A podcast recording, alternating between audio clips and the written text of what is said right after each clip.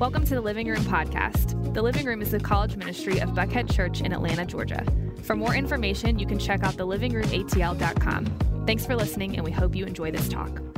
So, without further ado, can you help me welcome to the stage as they bring up their chairs, TLR staff family? Come on, y'all get up here.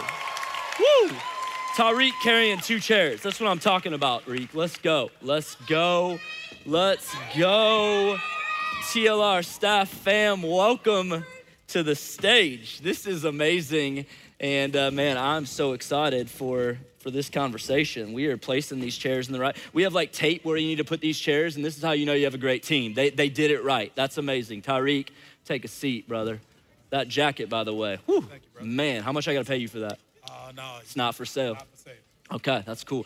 Um, well, hey, listen, uh, this is the living room staff, and I would love really quick for y'all just to kind of go around, and we'll start on that end um, down there with my guy. And uh, I don't want to say your name because then you won't be able to say your name. But tell me uh, your name, and uh, why don't you say what you do here at the living room, and maybe like the stage of life, season of life you're currently in. So, name, what you do here at TLR, season of life you're currently in, starting down there. What's up, everybody? Boom. Y'all can tell I ain't been on stage. um, my name's Will. Uh, Let's go. it's my boy Shane. Um, uh, I'm an intern here at the living room with campus engagement and stage of life I'm in. Been married for nine months. Come on. Y'all, married life is what's up. Like, if anybody told you different, they lied. Promise. Um, yeah, that's me. Hello, I'm Lindsay, um, and hi. Um, I am on staff here. I'm our female groups director, and I love it. It's awesome. And the stage of life I'm in, um, my husband Connor, who's a small group leader here, and I, yeah, shout out to Connor. Um, we've been married this July will be four years. So yeah, and as you learned earlier, we're proud parents to our cat Ellie. So.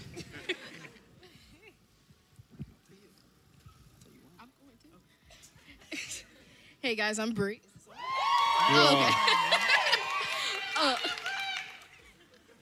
uh, um, I'm the guest services intern here, and uh, I guess stage of life. I'm a sophomore at Georgia State.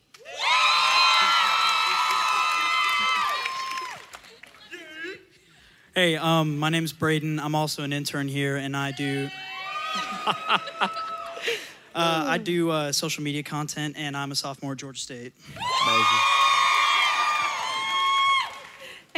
My name is Peyton. Uh, I appreciate that. Thanks. Um, I am the college ministry coordinator. Um, so, shout out to all the guest services volunteers, the people that make you feel welcome the moment you get here from parking um, or loading off the shuttles and getting a hot meal every week with a smiling face on the other end. Um, so, I have the privilege of getting to work with them. Um, I have lived in Atlanta for about two years. My husband and I live in Brookhaven. Um, we have one furry child, a fat orange cat named Clayton, for anyone who's cat people. Um, but then we also will have a human child coming. Oh, yeah! yes. So for anyone that thought I might have eaten three pizzas tonight myself, it's just a food. Be- it's a human belly, not a food belly. So I just wanted to clarify. Uh, my name is Tyreek Wesley. How y'all doing? Um, I am the guys or males groups director here in Stage of Life. I've been married nine years this year. Yep, and I have uh, two kids, Tyson and Jordan. Tyson is six, and Jordan is four. And they're amazing. That's amazing. Well, uh, man, I love this team, and I'm so excited for you to hear from them. And this is a great team. I think that's what you said. Yeah, I'm with you. Hey, listen, there are three goals that we have for this conversation tonight, three things that we've been praying. The first is this is that everyone has a story and your story matters. The second is that no season in life is wasted. Sometimes it can feel like as you're going through a waiting season that it's a wasted season, but no season is wasted. And the third is this is that God is always at work. And I think you're going to hear all three of those things ring loud and true through these stories tonight. So, Will, I want to start with you. Um, talk a little bit about what life was like growing up for you. Yeah, yeah. So, um, I'm from Stone Mountain. Yeah, shout out to y'all. It ain't too many of us. um, I'm the second oldest um, of four boys. I'm also the runt of the litter, believe it or not. You're also the smallest of the four Yeah, boys, like, which is crazy. I'm the smallest by a long shot. But you're not small. Right. Yeah. You, you, Um, yeah. My parents, um, one's from India. My dad's from Indiana. My mom's from North Carolina. Um, my mom had her leg amputated when I was two. Um, my dad is also physically handicapped. He got in a car accident when I was in second or third grade. Um, and after some failed back surgeries, it, he just had like a long list of problems that came up. So we essentially grew up like taking care of the family as kids, um, cooking, cleaning, running errands when we could drive. If we could walk, mom was sending us out the house. Um, it was hard. You know, I had to grow up fast, had to realize like I got two little brothers, and it was times where my mom would be out of commission for days, and we just have to survive. Um, but there was also fun parts like if my mom would tell us to clean up and we were downstairs playing video games, we knew if she when she put her leg on, it would click, and you could hear the click. so like, so like, so like, if, if you don't hear the click, you're straight. But once it, everybody's like, go, go, go, go, go, clean up, cut the game off, cut the game off. So we, we got cheat codes that other people didn't get because other parents just sneak up on their kids like I caught you, you supposed to clean up, but you know we had a little go ahead, a little, little got me. heads up. That- I didn't Yeah, know you were was- about to say that, Will. That got me.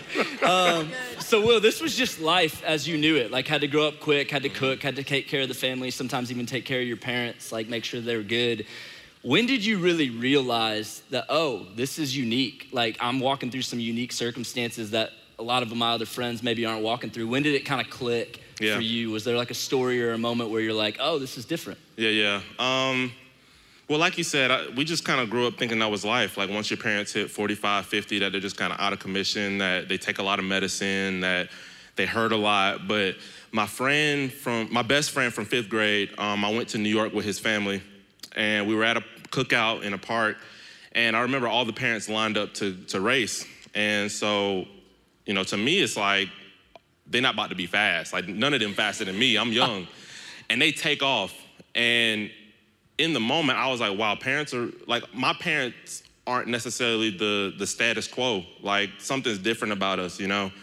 Um, and I think it was just kind of a realization from that point of we have a unique situation. Yeah. Yeah. Wow. LT, what was life like growing up for you? Yeah, so I grew up in Dalton, Georgia. Anybody know where that is? Carpet capital of the world. Are you from Dalton? Okay, that's close. we'll talk after. That's awesome. I don't know many people from Dalton.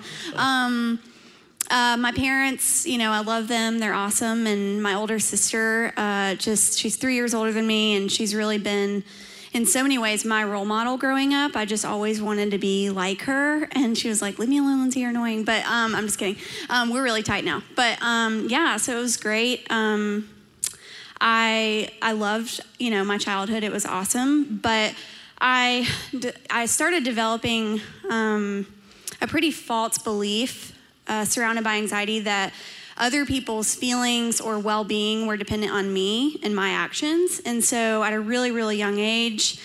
I really grasped on to that belief um, just because a couple things happened and you know my brain just went wandering and I just really did believe that other people's safety, well-being, all of that was dependent on me, um, and that created some really severe, severe anxiety. And as a kid, you don't really, you don't have words to put around that. You're just like, why am I scared? Why am I thinking of these terrible scenarios that could happen? And developed some sort of within that anxiety some ocd kind of tendencies. Um, and my sister and i were homeschooled um, until I, until i got to eighth grade. So i also wasn't around people to like necessarily process that with. And um, like i did sports and stuff but you're not going to like talk to your friends on the basketball team about you know your like ocd tendencies because you're like little and you don't know. So yeah that's kind of what my childhood was like Bree, um, where are you from? What was life like growing up?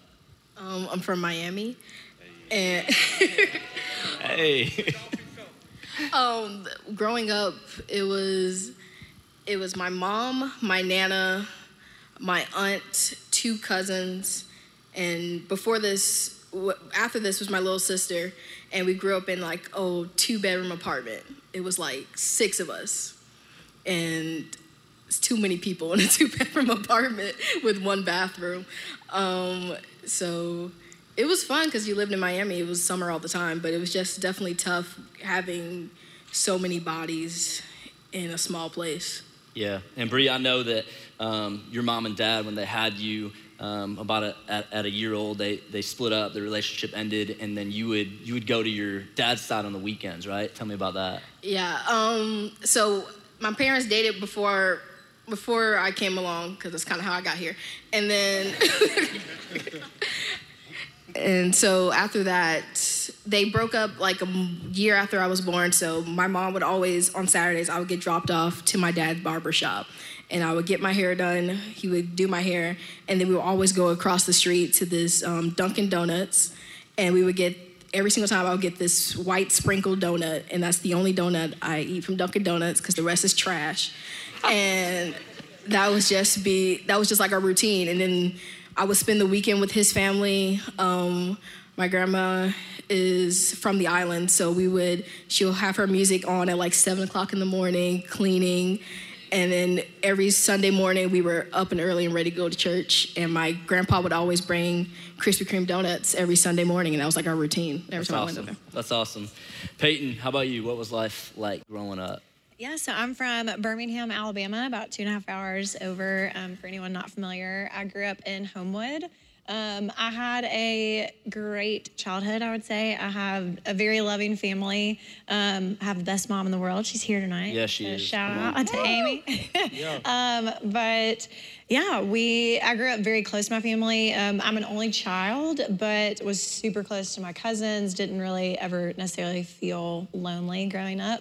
Um, my family was super involved in the church, and so church was definitely a very comfortable and a very homey place for me. Um, and so I would say overall it was pretty good. Mm. And Peyton, I know around 10th grade, sophomore year of high school, um, things kind of shifted for you. What what happened that year? Yeah, so when I was a sophomore, I think things um, between my parents had kind of been brewing for a little bit, but sophomore year of my high school, um, they it, it, came out that there was infidelity um, and they started the divorce process and so that was kind of a grueling two years it um, definitely affected life and kind of flipped it upside down for me um, we had been really involved in the church. Um, my dad was a deacon. My dad and mom were super involved in Sunday school um, leading it. We were part of VBS, all the things for church. And um, when everything came out about the infidelity, it's obviously something that you know my dad could no longer assume a lot of those positions um, because he was in a really dark place, and so um, it flipped life upside down, obviously, and I think it started affecting my relationships with really everybody. Um, obviously, my mom and my dad, some, um, and the rest of my family, my friends, um, different boyfriends, and things like that. Um, and so it obviously made it hard to trust people and kind of started on that path, which led to some bad decisions, which I know I'll get to in a little bit. But yeah, yeah that's kind of a little snippet of what happened. Everything as you knew it kind yeah. of got flipped upside down. Bree. I know around the age of seven, you woke up one morning, typical day in Miami, everything's going great. I'm sure the weather is 80 and perfect because that's Miami. And you look outside your window and you see a big truck in the driveway, and you're like, what in the world is that? What, what happens next? Yeah, um, so woke up and it was a big U-Haul truck, and my mom was just like, "Yeah, we're moving to Georgia," and no one told me like there was like talks about it happening but no one was like hey Bree we're gonna move. I woke up and it was like so your stuff needs to be packed on this truck because by tonight we need to be in Georgia. So that my life did a complete 180 I, li- I went from 80 degree weather flip-flops to living in 15 degree weather Georgia where like no human should be here. And and it was just a complete flip. My I, I went from living in like homes in Miami and apartments, my family being together, to like living in Georgia and living in like hotels and moving around constantly, and it was just it, it was just a flip. Wow. Uh, last week, Tyreek talked about how following Jesus will cost you something. Braden, I know in high school um, we talked and you said that you did your best to follow Jesus, um, but at times that would lead you to not participate in certain things, to make certain decisions. And I would imagine that was pretty tough for you. Kind of tell me more about this. What was high school like for you? Yeah, so um, in high school I played football, and um, that that you know gave me a lot of friends on the team, and as well, I'd like to say that um, I knew a good amount of people at the school too. And so um, being like in that in that kind of realm uh, put me in lots of situations where there would be opportunities to uh, do things such as you know like go out on the weekends or uh, just make choices that would like conflict with what I knew to be to be true. And um, so al- along with that, it just it was it was very difficult. Yeah. So do you feel like making those decisions, like, did that cost you anything? Like, I would imagine it would have been just easier to kind of follow the crowd, do what everyone else seemed to be doing um, throughout high school. Do you, what do you feel like that costed you, or what, what happened as a result of that?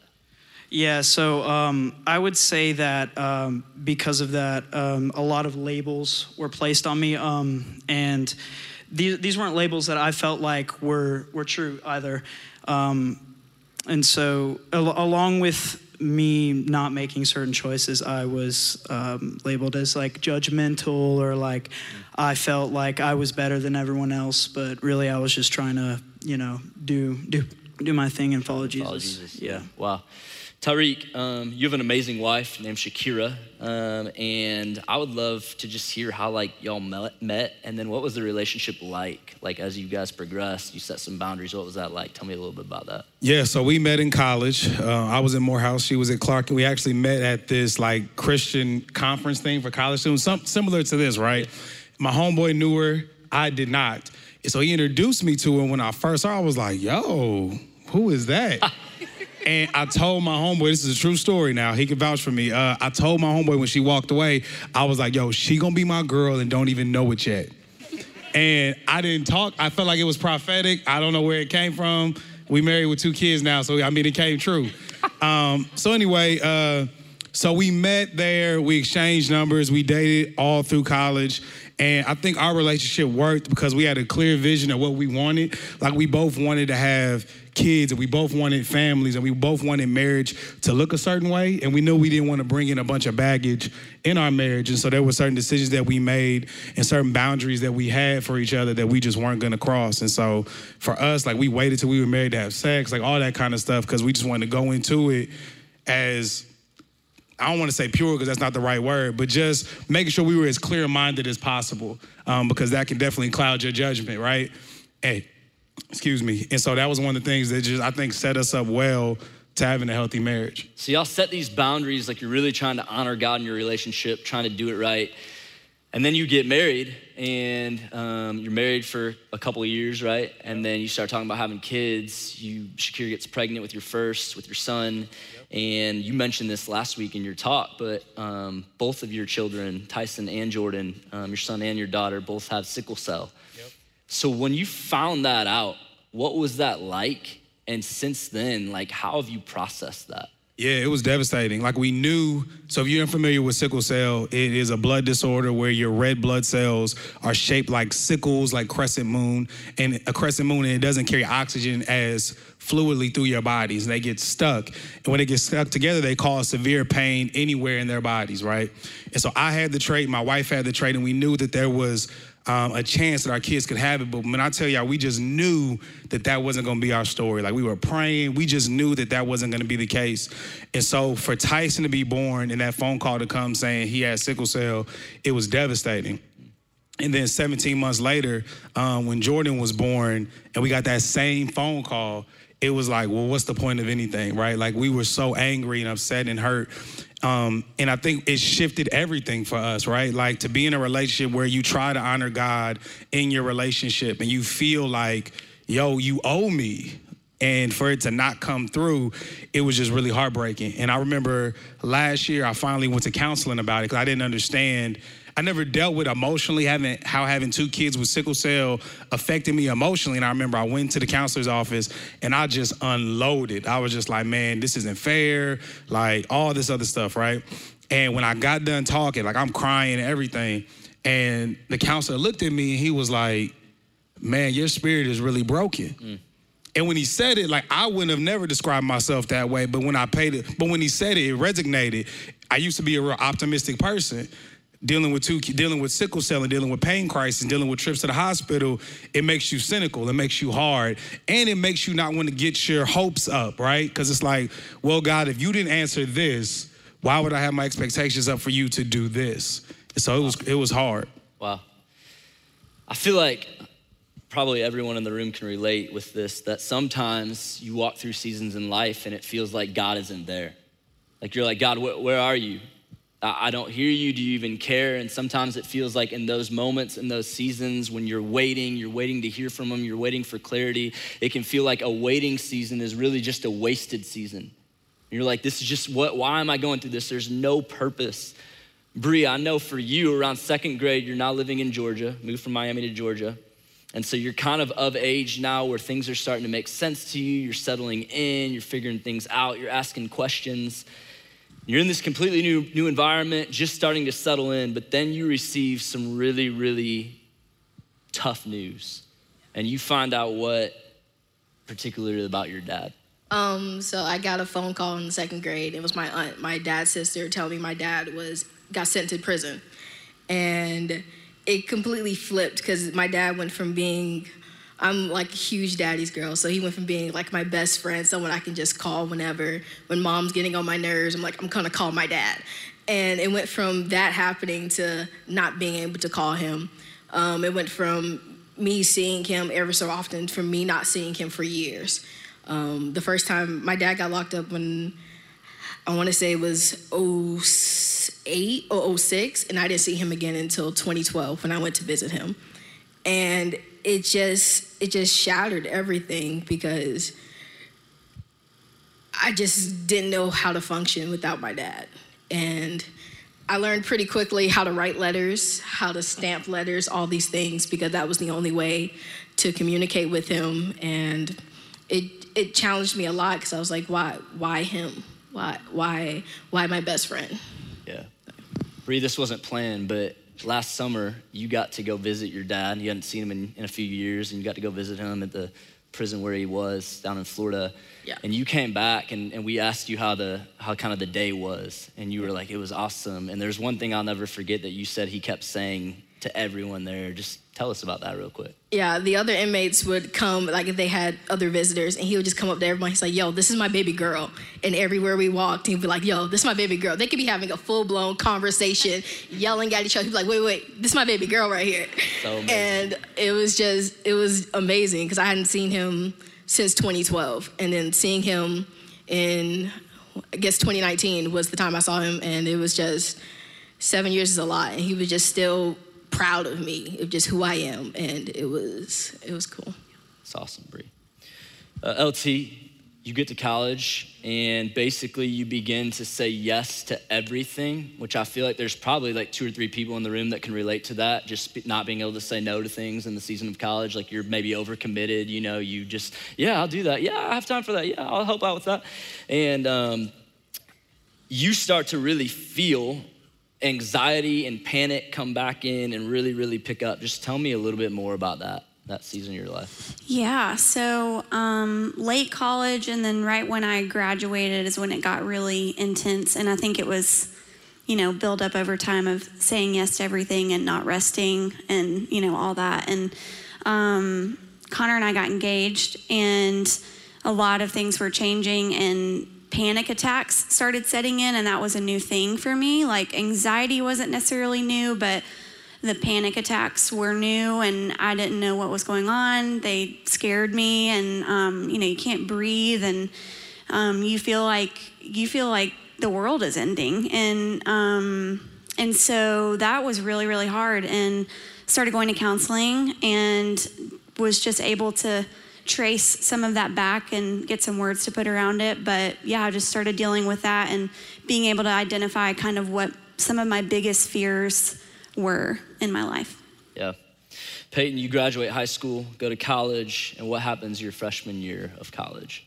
Yeah, so um, I went to a really small school in Birmingham called Birmingham Southern. And when I started my college journey, I think I was still having my relationships impacted from what had happened in high school um, with the divorce and going through different um, family things and tensions. Um, and I think had started some of the bad decision making in high school, but that very quickly uh, came over to college too. And so kind of started down a path that honestly continued to grow more and more as the years went on in college. Um, interestingly, though, my freshman year, the end of my freshman year, um, my dad was diagnosed with colon rectal cancer at stage four. And then also my great grandmother, his grandmother, who was a major um, Christian figure for me in my life and was very involved in my life. And I'm spoiled that I even had a great grandmother growing up. Um, she also passed away. So it was just a lot of family transition um, and things you know, started just becoming even more confusing than they already were. Um, and so, yeah, that's kind of a snippet of what started. Yeah, so your dad is diagnosed with stage four colon cancer. And then from there, what's his journey like? Yeah, so for the next several years, he um, went through several rounds of chemo and radiation. Um, but as he went through those, he kind of felt like that just really changed who he was in his mind. Um, and he didn't want to do that anymore. And it wasn't that he didn't want to fight anymore, but he um, got to the point where he was kind of looking for alternative ways of um, treating and treating his health. And that was just really a holistic sense. Um, it was interesting going through a lot of that because we were still mending and um, we stayed very close, thankfully, but there was still just a lot of recovery that we had to do with our relationship because. Um, not only did I feel like he had, you know, broken this relationship with my mom, it was a relationship with our family and the three of us.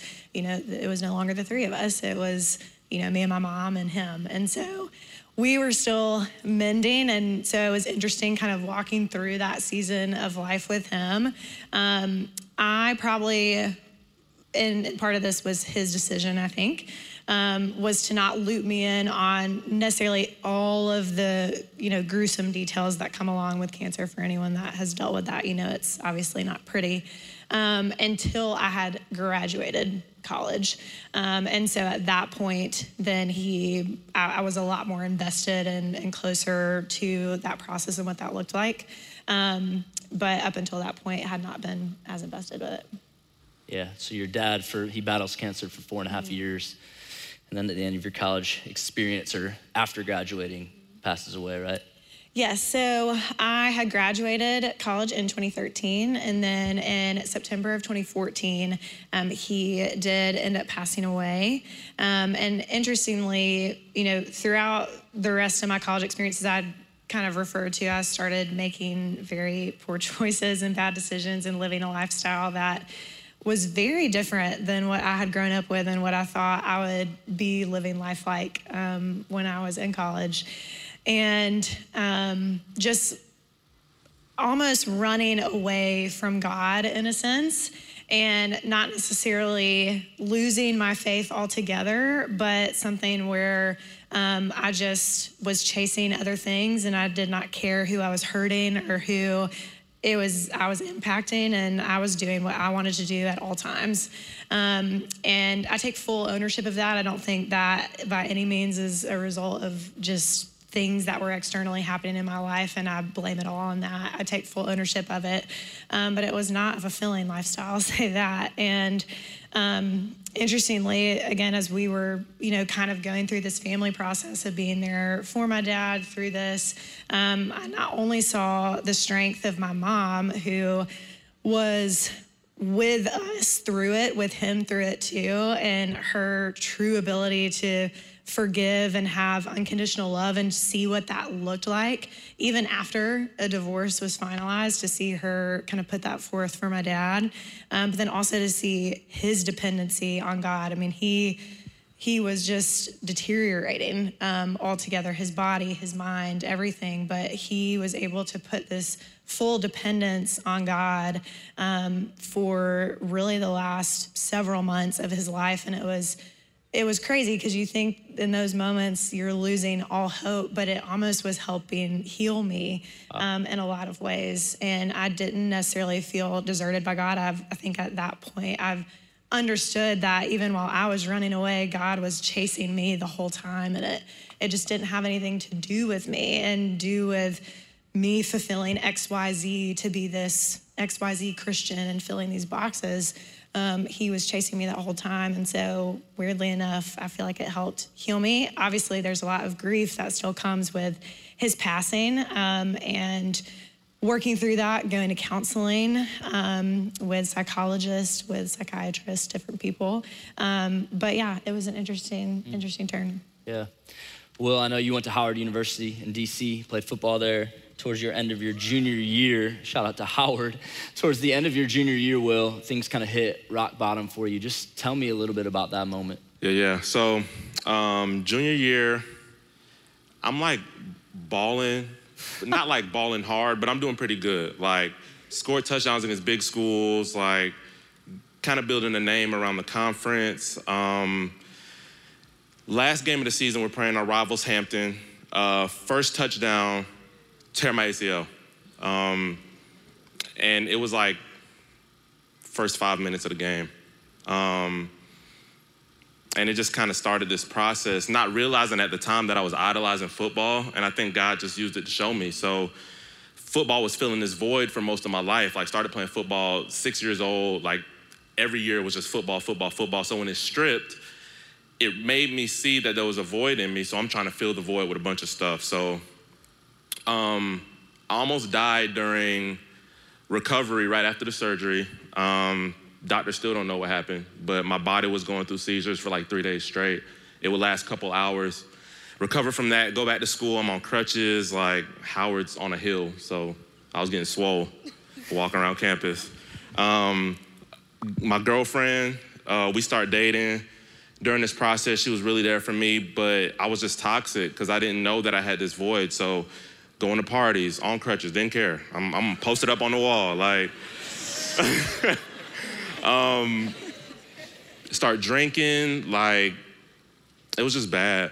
And February, March, April, the, the months just start going by, and it just gets worse and worse to the point I start smoking more, like start having sex outside of marriage. And my girlfriend and I lived together at the time, and that was just toxic. I wasn't good for her. Um, and I'm just like, yo, I don't want to do this anymore. Like, I'm, I'm trying to find stuff that's wrong in my life. Like, maybe, you know, if I smoke more, I'll be good. Maybe if I get out this relationship, I'll be better. So, October rolls around, and um, my girlfriend and I got into like a super stupid argument, but I was just fed up. Like, yo, I don't want to do this anymore. And I call her to the room about five o'clock, and she says her piece, and she's like, okay, it's your turn. I'm like, yo, I don't want to do this anymore. Um, she cries for like two hours, like, give me another chance, give me another chance. And part of me, knowing now it was probably God, was like, yo, give her another chance. But I'm like, nah, my pride's in the way. I don't want to do this. Um, she leaves. Um, I go to smoke, don't even get high, and just remember laying down on my bed crying, like the most wow. tears I had ever cried at that time. Just feeling so alone, feeling like darkness was on me, like couldn't move, didn't know how I was gonna get out of this. Nobody understood where I was, nobody cared coaches, teammates, like it was just bad. And God just interrupted in that moment. Um, it's hard to wrap words around it. It was just the most comforting, warm, loving feeling I'd ever experienced. Um, it felt like God was like, look, it's gonna be okay, but I needed you to see that you didn't need anything but me. Wow. But you also need her, my girlfriend. So I called her back. Yeah, you did. called her back. Um, and it was a mess. So I'm like, oh, I miss you. And uh, we're married now. Come on, come on. Yeah, she's a small group leader here. yeah, she's a small group leader. That's yeah. some of y'all leaders. Yeah, yeah. But Amazing. what's funny is like, there's this beautiful moment I have with God, but then I also see the severity of God that God doesn't play. So, um, while we were still together, I was, you know, equating that my problems were because of the relationship. So I'm just stepping out, like, yo, I'm gonna do what I want, I'm gonna do what I feel like. And God, we got back together, and God was like, yo, you need to tell her, or it's never gonna work. So in this moment, I, I know God's real, I got my own relationship, but He's like, look, tell your wife, or this thing's not gonna work. And I tell her and just felt so stupid. Like, just felt like, what was I doing? What was I thinking? But God's gracious. Like, looking at our story from a human perspective, we're not supposed to be married. You know, we're not supposed to be thriving, but we are. And that's just a testament to God, you know? Yeah, that's, thanks for sharing that, Will. Hey, as I kind of wrap it up, can I just say this? I hope that tonight you've seen that everyone on this stage has brokenness in their lives. All of us, to some degree, are still walking through messes. We figured some things out, but a lot of things we're still trying to figure out. Some things have gotten more complicated over time. What I love is that Will, you walk through really unique circumstances, and I, I, I, cannot stay seated. I'm sorry. I'm just gonna have to stand up. This is crazy. Will, you walk through some tough, tough circumstances in life, and your parents, both your parents are disabled. You're taking care of them. And here's the awesome thing is when you finally come alive to the fact that Jesus, you have this hole in your life, and that Jesus is the only one who can fill that hole and for many of us, it takes a long, long time to figure that out because you're looking in every other area, whether it's alcohol, whether it's drugs, whether it's relationships, whether it's success, whatever it could be, and all these things that temporarily fill that hole that you have. But Jesus is the only one who truly fills. And when you invite him into that space and when you invite him into your life, he begins to redeem your brokenness and turn it into something beautiful. That's what it means to redeem something, to take it and to turn it into something better. And that's what Jesus does. And so you will, you walk through these unique circumstances with your parents where you're looking out for them from a young age, making sure everything in the family is okay. And now Years and years later, you're here at the living room, and if y'all ride the shuttles, you see Will at the front doors welcoming you every single week, making sure everyone is okay, looking out over hundreds of people, making sure you're good. Each week, Will will come and he'll be like, Man, I, I interacted with this person who was here for the first time. I met this person. God used this part of your story early on in your life of how you were always looking out for your family, always making sure everyone's okay. And now here you are at the living room years and years later, and now you're looking out for hundreds of people, making sure everyone's okay okay, looking out for the person who maybe needs a conversation, who maybe needs a hug. Lindsay, your anxiety was fueled uh, in large part because you had this fear of losing someone in your life. You get married to Connor, a couple years into your marriage, he gets cancer, he beats it, but then guess what? The cancer comes back again. Connor walks through cancer not once, but twice. And I watched you walk through these seasons of life, and somehow you had peace. Somehow you had comfort. Somehow you had hope. Without Jesus, you would have been a mess. Without Jesus, you would have been in the darkest, deepest hole of your life. But because you knew Jesus, you knew the hope giver. You knew the one who brings peace in the middle of a storm, literally. You knew the one who brings comfort. And beats cancer the second time, but in the midst of it, in the midst of the storm, even when it looked like, I don't know how this is gonna turn out, you have peace, you have comfort. Bree, your story with your dad, with your family, with all these dynamics. But yet, if you know Bree every single week, she's at the first time table here at the living room, and Bree literally smiles nonstop. Like she's always smiling. I could go up to Bree and Bree like, Bree, like, uh, I don't know, like, like, like, sp- like spit on your shoes, and she's like, "That's awesome, thanks for." Like she's so joyful all the time. And Bree, knowing your story, it doesn't make sense. It doesn't make sense why you have this joy that just is so contagious to everybody. Do you know why you have this joy? It's because you know the one who gives joy, you know the author of joy. You've met Jesus. Braden, you told me a, couple days ago, we're sitting in my office, I'm like, how's college? You're like, it's good, but it's not what I thought it'd be. You looked at me and you said this to me. I'll never forget this. You said these four words. You said, This season's pretty lonely. I feel pretty alone most of the time. It's been really hard to find community and make friends. What I know to be true is that there are hundreds of people in this room right now that feel the exact same way. You see hundreds, if not thousands, of people on your campus every single day, and yet you've never felt more alone. And you come here on Monday nights, and maybe for the only time all week, you feel like you can breathe and you feel like you're seen and you're known and you're loved. And Braden, can I just tell you, and I want to tell anyone in the room that feels the same way, you're, you're known. You're loved, not just by this family here at the living room, but by your heavenly Father. Peyton, You lose your dad, walk through all these tough things, this tough season in college where it seems like you're running from God, but He was never running from you. And now you are a caretaker for all of our guest services volunteers, for so many students. Just like when your dad was walking through his final few months of his life, you were a caretaker for him. And to see the way God has redeemed that, and now you're a caretaker for all these people, it's amazing. And Tyreek, I'll finish with you, bro. Like, you have some of the most passion, the most passion and energy I know of anyone. And again, it doesn't make sense. Like, both of your kids have sickle cell as of now, there's no cure. Like looking forward, so often they're in pain, you can do nothing about it, but, but just hug them, hold them. But yet you have so much energy for life, so much passion. Just last week, you're up on the stage preaching your tail off, and people in the crowd at the end, you said, Does anyone want to put your faith in Jesus? And at least five people stand, more people than that raise their hand to put their faith in Jesus. Like God's using your passion and your energy to help others find life in Him. And here's what I'm trying to get at I've got brokenness too.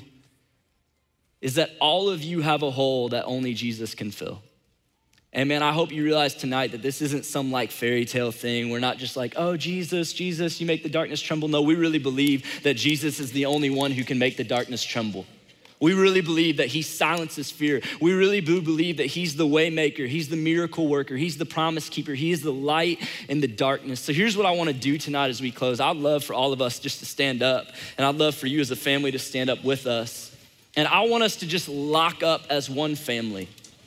Because we really do believe that this family here at the living room is for everyone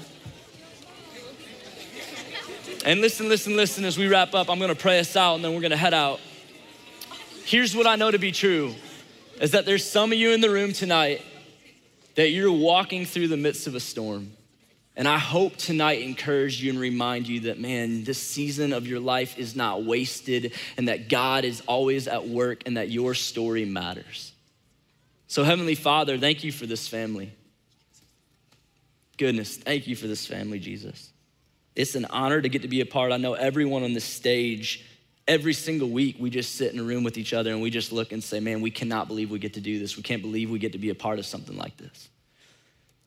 And God, I just pray tonight that you breathe life and hope and encouragement into hundreds of people, into every single person in this room, even the leaders in this room, God, that are outside of the season of college. I pray tonight that you remind them that their story matters you remind them that this season they're walking through, whatever it might be, that it is not a wasted season. And God, you remind them that you were at work, you were always working. So that's who you are. We love you, Jesus. In your mighty name we pray. Amen. Hey, can we